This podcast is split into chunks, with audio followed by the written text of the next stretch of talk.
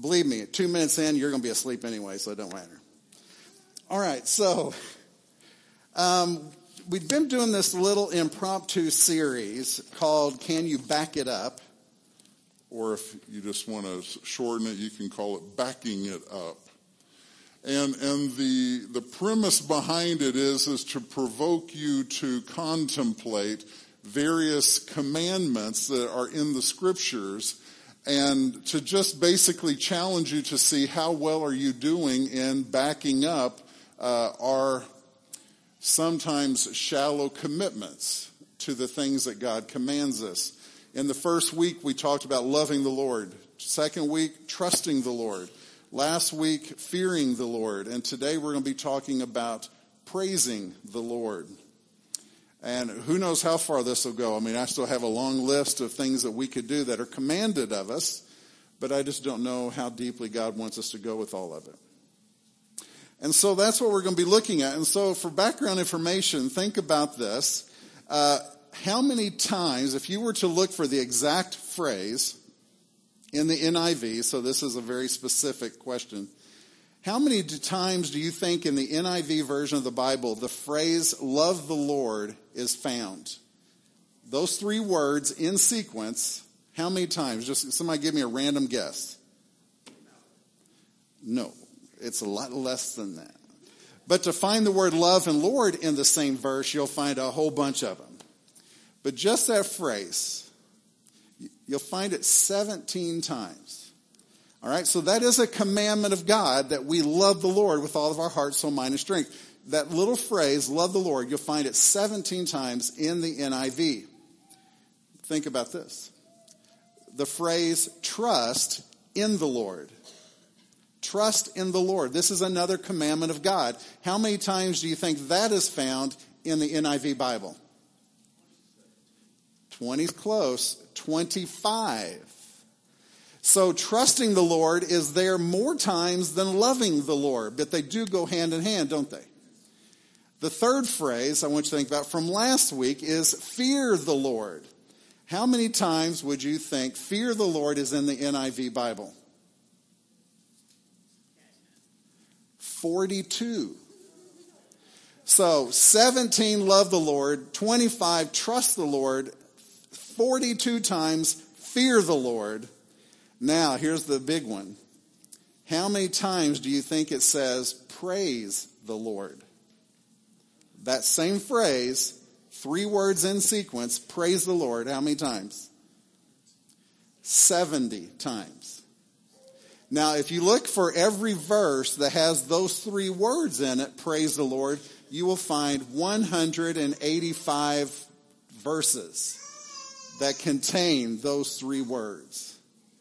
So we, it is safe to say that the commandment to praise the Lord is in there a whole lot more than fearing the Lord, trusting the Lord, and praying or uh, and loving the Lord. Uh, if I could do my math real quick. Okay, never mind. That doesn't work. Uh, anyway, I was going to say that praises Lord is in there more times than the other three combined, but it's pretty close. So my question is this, what is the big deal about praising the Lord? Now remember, these words were not, these verses were not about worship the Lord or seek the Lord or sing praises to the Lord. Nothing like that. These are just a very specific uh, Google search, basically. So what is the big deal about praising the Lord? Uh, one of my favorite chapters, I think, is 148, Psalm 148, that I believe it's 17 times in that, that chapter says, praise the Lord. 17 times. What is the big deal about praising the Lord and why in the world would God command us to do it? What's the big deal about that? Well, here's some verses I found just to kind of go along with that. In 1 Chronicles 16, 4, and I have a lot of verses here, and I'm not going to go into all of them. Remember, I said there was 185. In 1 Chronicles 16, 4, it says that he appointed some of the Levites to minister before the ark of the Lord, to extol, to thank, and to praise the Lord, the God of Israel. So there were actually ministers that were appointed to the temple for one task, and that is praising the Lord.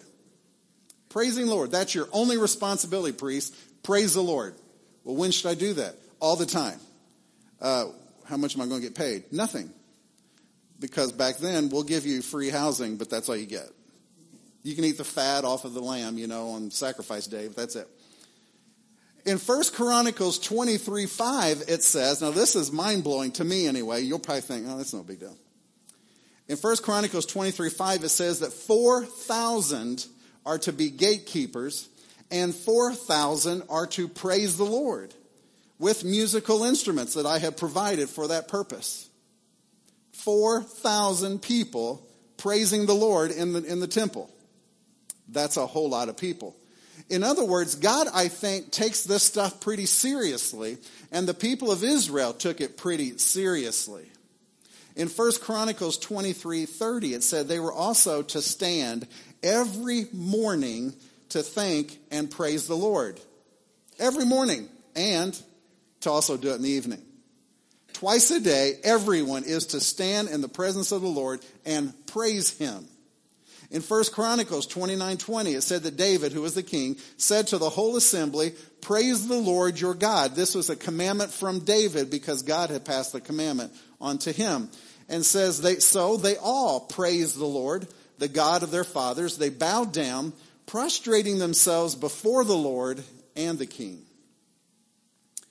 And even in 2 Chronicles 29:30, which is a whole book of the Bible later, under the reign of King uh, Hezekiah, it said that he ordered his officials, the Levites, to praise the Lord with the words that David had prescribed, and Asaph the seer. And so they sang praises with gladness, and they bowed down and they worshiped. This is a big deal throughout, at least, all of the Old Testament. And another one which I think is very important. When Ezra and Nehemiah worked so hard to lead the rebuilding of the temple walls and the temple of Jerusalem, they had a huge rededication service to follow. And they had, they had choral groups all over the walls of the city. And they were all had these huge musicians, these bands were everywhere. And, and Nehemiah 9 5 says, Stand up and praise the Lord your God, who is from everlasting to everlasting. Blessed be your glorious name, and may it be exalted above all blessing and praise. So, can you say, can you agree with me that this is a big deal? Praising the Lord must be a big deal if God commanded it so many times. And so there's nuances of it that we need to wrestle with for a little bit. I think to myself, okay, what other reasons could it be? I mean, I know that's a big thing, but could it be that the reason we're supposed to praise the Lord is because of what He's given me? Because of what He's done for me? Because He does amazing things for me. Is that the reason that we should praise the Lord? In Genesis 29 35, it said that she conceived again. This is talking about uh, uh, Rachel, if I remember right. And when she gave birth to a son, she didn't say this after her girls. But when she had had a son, she said, This time I will praise the Lord. That's kind of rude, isn't it? But at least she praised the Lord when she had the son. Did your moms all praise the Lord, boys, when you were born? Yeah, I think mine, I don't know what mine did, but anyway. Um, in Exodus 18.10, it says, uh, Praise be to the Lord who rescued you from the hand of the Egyptians. So we have in Genesis 29 praising the Lord for a son, and in Exodus 10, 18, 10, praising the Lord because you've been rescued from the hands of the Egyptians and of Pharaoh. In Deuteronomy 8:10, when you have eaten and are satisfied, praise the Lord your God for the good land he has given you. So we praise the Lord for the land and the crops, the harvest, and of course the abundance of food on our tables. And in Psalm 148:14 it said, "Praise the Lord." Remember, this is my favorite chapter. For he has raised up for his people a horn, which is a leader, and, and, the praise of all his faithful servants of Israel, the people close to his heart. Praise the Lord. So, in other words, the horn is our Messiah, Jesus, our Redeemer, who died on the cross for us. So, in 148 14, praise the Lord because he sent Jesus to the cross for you. So maybe that's what it's talking about, is that we need to praise the Lord simply because of what God has done for us. And I would say he's definitely deserves it. Because he's done a whole lot for you that you don't deserve. You may not realize it. But regardless of who your spouse is and what they do and what they don't do, it's still a gift. You don't deserve that person. The children that you have that disobey you, that talk back to you, that, that just won't do their chores, and when they do it, they do it half heartedly. That's not how my dad would say it, but, but half heartedly we'll go for in the church. Um, they're still a gift that you don't deserve. When you do a paper at school and you get a, a D on it, you don't deserve that D. You know you didn't. It was grace. Everything in this world, when you get pulled over by the police and they don't give you a ticket, you know that's grace. But did you know that even the ticket is grace? It's all good. I'm not calling out names or nothing. I'm not saying little birds, you know, they, they talk, but uh, no, nothing. Anyway, so is that it? But that can't be right. Because implicitly what that means is this, that if we praise God because of what He does for us and what He gives to us, then naturally we would say when things don't go the, well, the way I wanted, when I don't get the things I want, when my life is falling apart, at those times I don't need to praise the Lord, but that's a fallacy. We are to praise the Lord in complete, total disregard to the things that we have or don't have. So, how do we make sense of this? Maybe we should praise him simply because of who he is. Interesting thought. In Psalm 7:17 it says, "I will give thanks to the Lord because of his righteousness. I will sing the praises of the name of the Lord most high." In Psalm 106:1 it says, "Praise the Lord, give thanks to the Lord for he is good and his love endures forever." That's a good reason to praise him. Uh, in Psalm 146, 2, praise the Lord, praise the Lord, my soul. I will praise the Lord all my life. I will sing praise to my God as long as I live, just because of who he is, just because of what he represents, what he stands for. And our God is sure, certain, surely and certainly capable of receiving that type of praise, and we're certainly capable of giving it to him. But what I really want to talk to you about today was this passage out of Acts 16. All of this fits into this. This is all background material into this little text. But the story in Acts 16 is a little bit longer than what Ruthie read for us. I didn't want to wear her out. But the story goes something like this that Paul and Silas were on, his, on their way to church. They do this regularly. That's what Christian people do. They go to church, right? And as they were going to church, there was this servant girl in the community that was, that was possessed by a spirit, a spirit of divination. In other words, this girl had this spirit in her that enabled her to tell your fortune, to predict your future, and, and so she was really good at it, and she made a whole lot of money at it. Not for herself, but for the people who, uh, who she worked for. Very, very interesting situation. You know, if you think about it, we have people like this in our world today, and this is probably what you don't realize that a lot of these soothsayers, these fortune tellers, are fake. Did you know that? Yeah, a lot of them are fake in that case, uh, they're there to just pull your leg and, and take your money for it. But you may not understand this. Some of them are legit. But the ones who are legit do not get their power or their ability from the Holy Spirit, like they may say. They don't get it from God, they get it from demonic spirits. And those are the ones who are very good at what they do. And this particular girl had that spirit and people were making a whole lot of money off of her, but she was kind of annoying in the fact that she would follow them to church and she kept yelling out every, to everybody who will hear that these two gentlemen work for the most high God, not any other pagan God or Greek God, but the most high God, the one who is above all gods.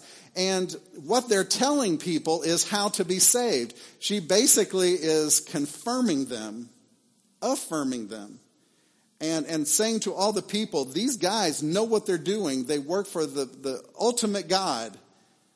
But don't listen to them, right?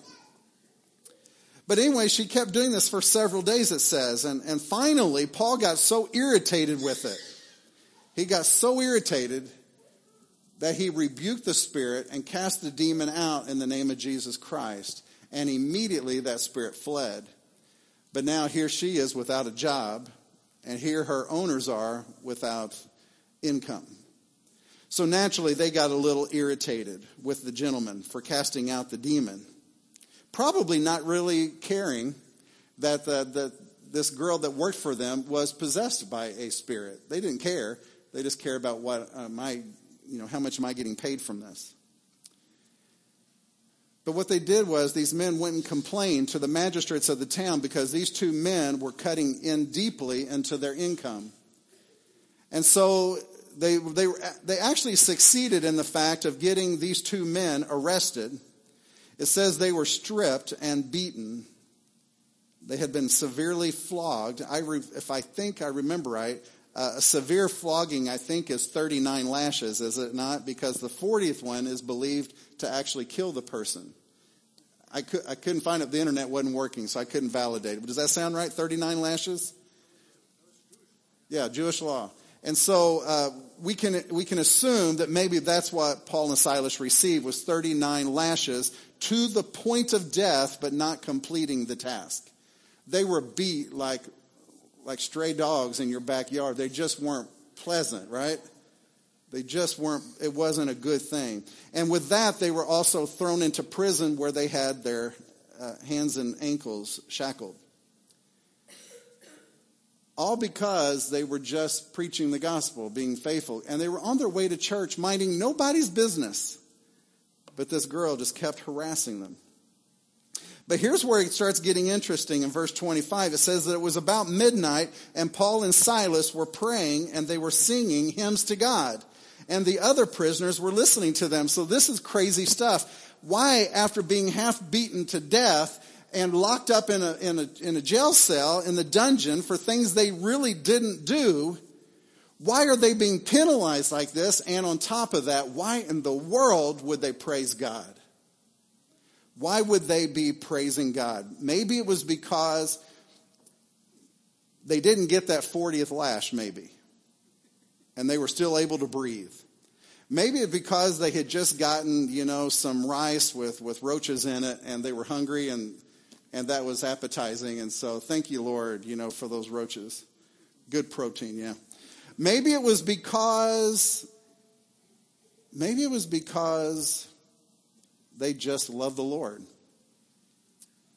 Or is it possible that there was another reason? Because you see, it says that the other prisoner, prisoners were listening. The other prisoners were listening. So first we have to back up a little bit. What exactly is praise and what exactly is worship? We hear those terms a lot, but what exactly goes into that? What makes up praise and worship? Yeah, definitely the singing and if you don't have singers, even the music could be construed as praiseworthy uh, events because it helps to move the spirit among us. It helps to, to generate some emotions or feelings in us. It generates some kind of an attitude in us. If done correctly, if done incorrectly, it still generates an attitude. But the fact is, music is very important to this, and God has ordained the singing and the playing of music. Of music. So we know that that's part of it. But also prayer is part of this process. Prayer is a very important process of worship and praise. And we can go even further. We found in some of the verses I read that proclamation of the gospel is part of worship and part of praise. If you go back just a little bit to Acts chapter 9, uh, an interesting phrase I was just reading the other day. In chapter 9, verse 20, uh, Saul, who had just had his conversion on the road to Damascus, found himself at the home of Ananias where he uh, received his faith and where he was baptized. He received the Holy Spirit. In, in, in, verse 19, it says, Saul spent several days with the disciples in Damascus. They were scared to death of him because of his reputation. At once, he began to preach in the synagogues. This comes from the Greek word kerusso, which means to proclaim Christ, dead and resurrected. So this, this message of Jesus is what he was proclaiming.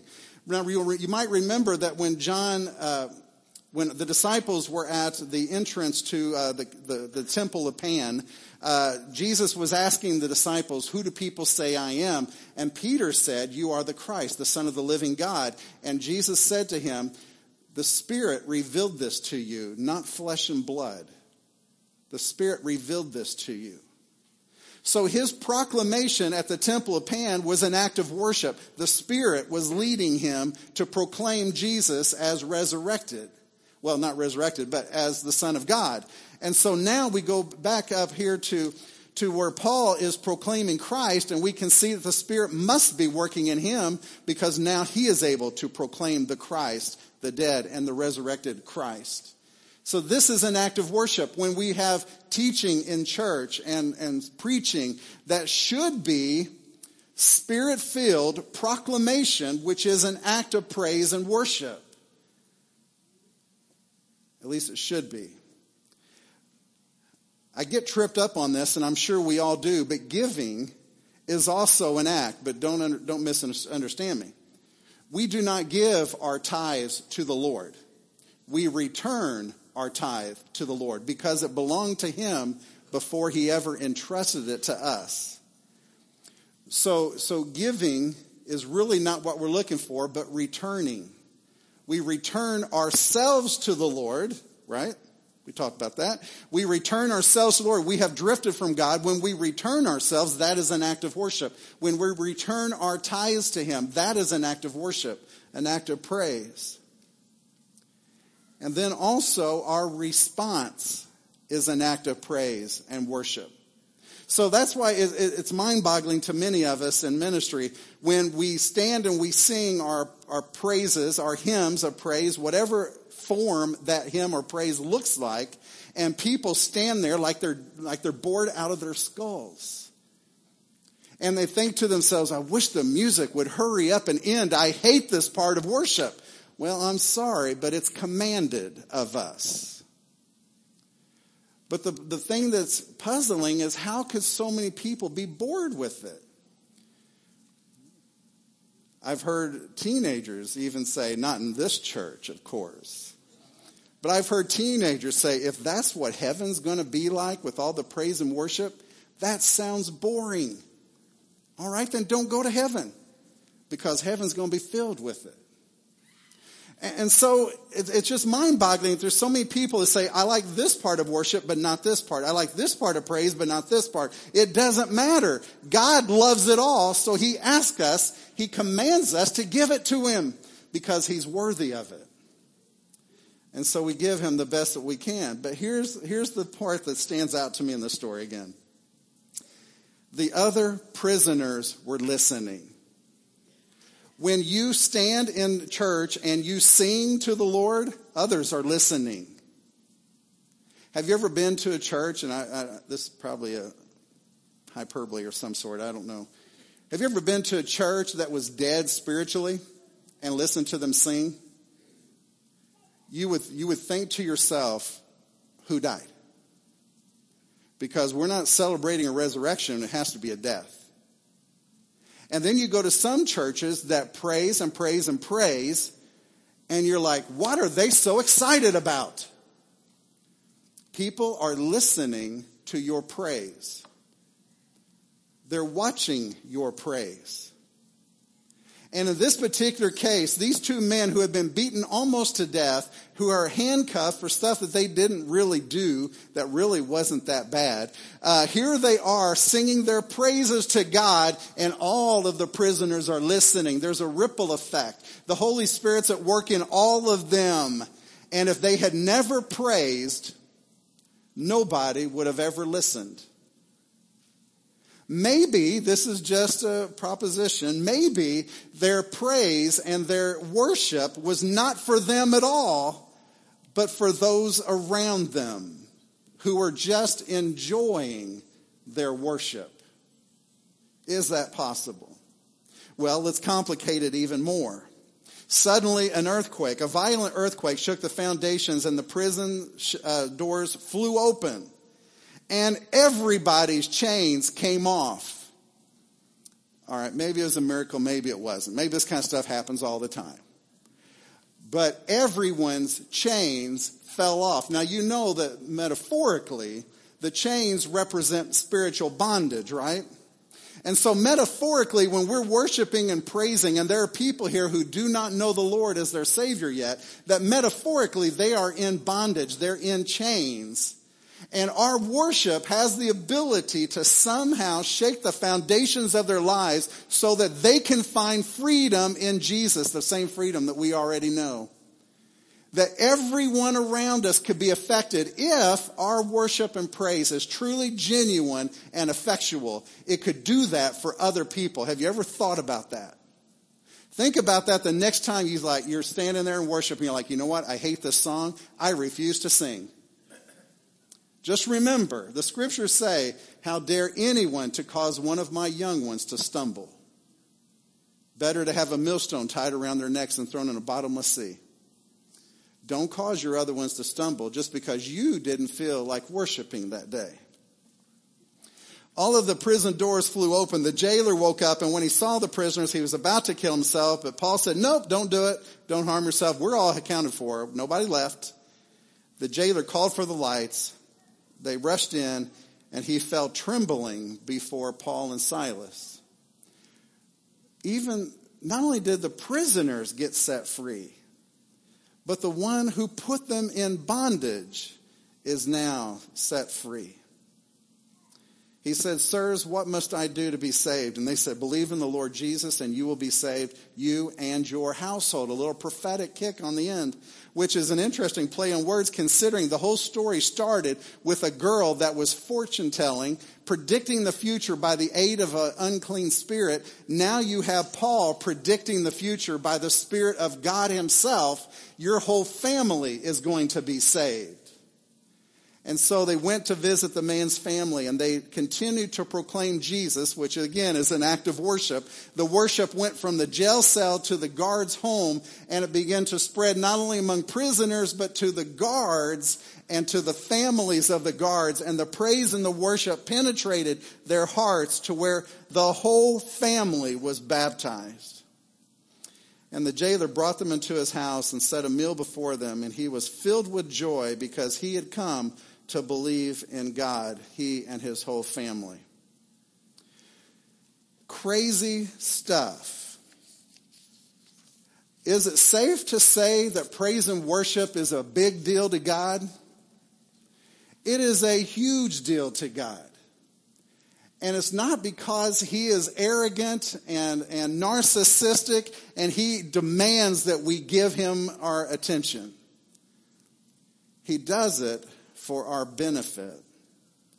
Because there's something unique about worship.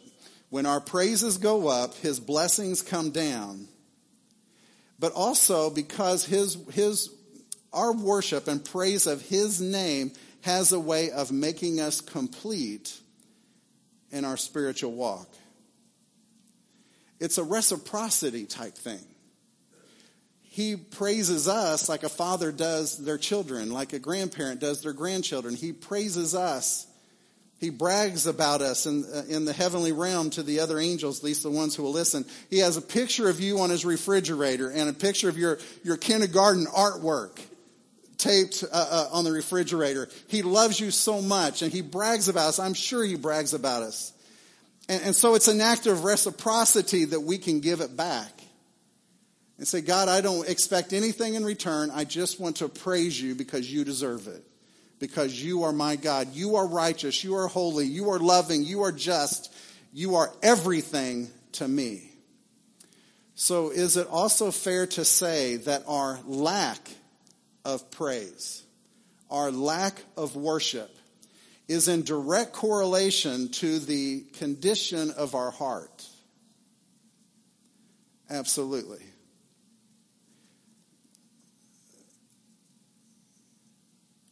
What was that last verse I wrote down there? It was on a little post it note. Remember the one I showed you? I don't know what I did with it. It was a scripture. It was a, I don't know why I was going to skip over it, but let me see if I have it here. There it is. I wasn't going to use it, but let's close with this for a moment. First Chronicles 16, and it says this.